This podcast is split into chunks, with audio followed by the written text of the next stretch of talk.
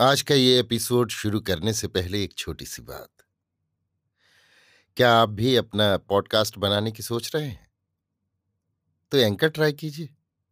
ये पॉडकास्ट बनाने का सबसे आसान तरीका है। नंबर एक, ये फ्री है।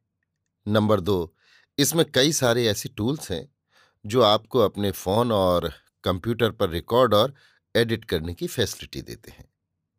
नंबर तीन आप अपने पॉडकास्ट को डिस्ट्रीब्यूट भी कर सकते हैं, जिससे इसे स्पॉटिफाई और दूसरे प्लेटफॉर्म पर सुना जा सके।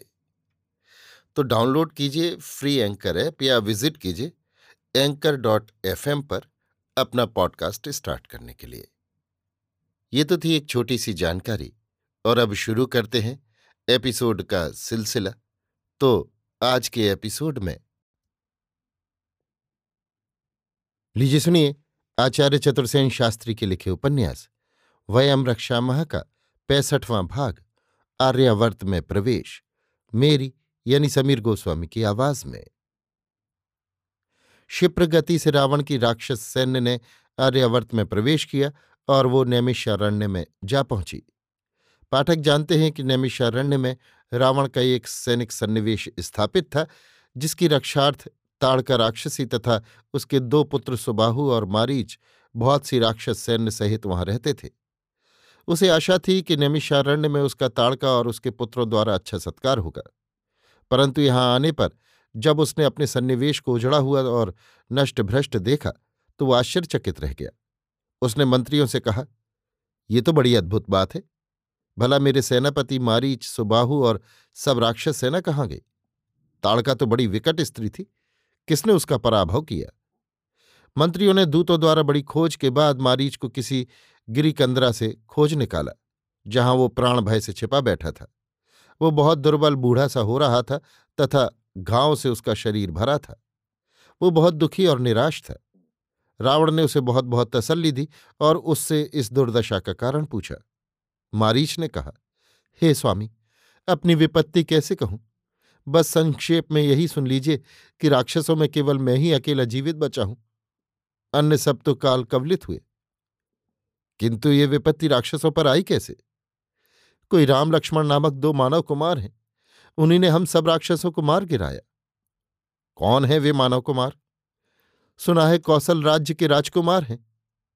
यहाँ नैमिषारण्य में क्या उनकी भूमि है? नहीं, विश्वामित्र उन्हें अपनी सहायता के लिए ले आए थे। वही ऋचिक के पुत्र?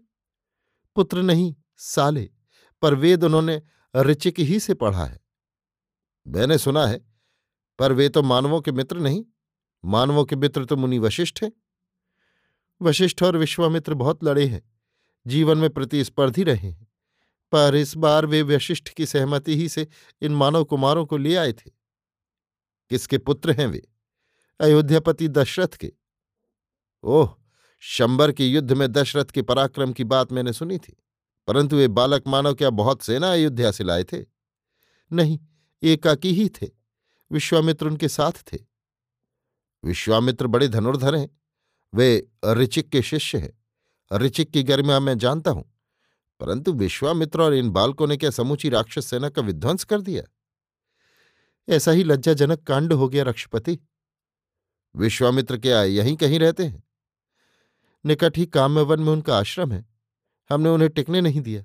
निरंतर हमने उन पर आक्रमण किए, उनकी यज्ञ विधि भंग की। बलात् मध्य और बलि पशुओं की आहुति उनके यज्ञ कुंडों में दी।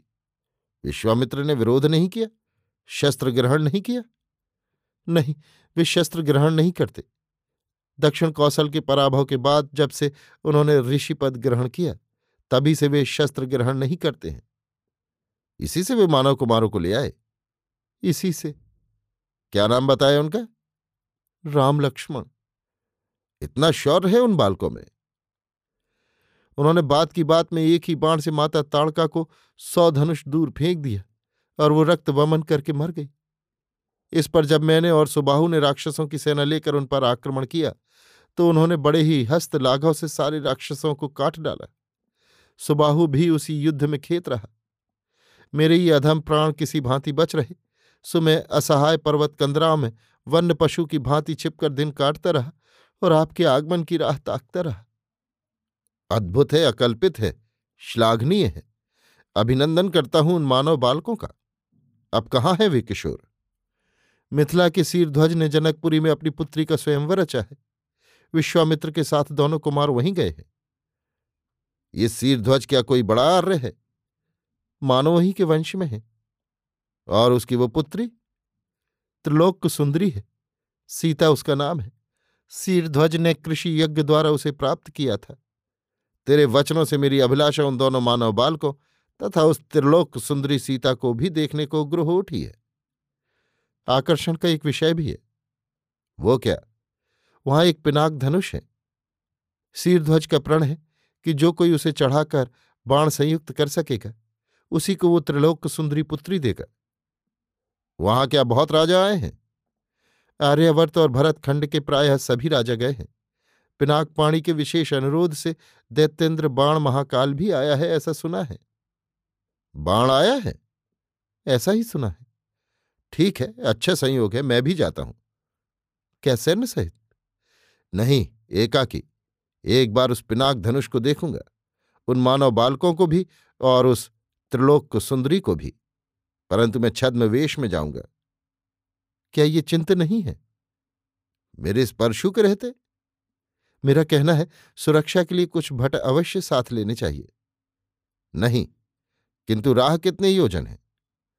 ग्यारह योजन सुना है, परंतु देखा नहीं है। यहाँ से तीन योजन पर शोण नदी पार करके जाना पड़ता है। राह में कुछ राज्य सीमाएँ भी है? नहीं, कौशल राज्य से विदेह राज्य मिला हुआ है। ठीक है तो तू मारीच मातुल, शीघ्र आरोग्य लाभ कर और अपने बिखरे हुए बल को एकत्र कर।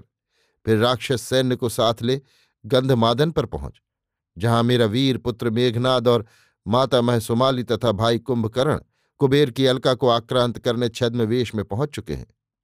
सब ज्ञातव्य बातों को जान और देवाधिदेव रुद्र से परामर्श कर अलका को आक्रांत करने को तैयार रहे। तब तक मैं आता हूँ। उसने अपने मंत्रियों और सेनापतियों को भी आवश्यक आदेश दिए और कुछ सेना वहाँ नैमिषारण्य में रख शेष को आगे बढ़ने का आदेश दे। उसने जनकपुरी की ओर एकाकी ही कंधे पर परशु रखकर प्रस्थान किया। अभी आप सुन रहे थे आचार्य चतुर्सेन शास्त्री के लिखे उपन्यास, वयम रक्षामह का पैंसठवां भाग, आर्यावर्त में प्रवेश, मेरी यानी समीर गोस्वामी की आवाज़ में।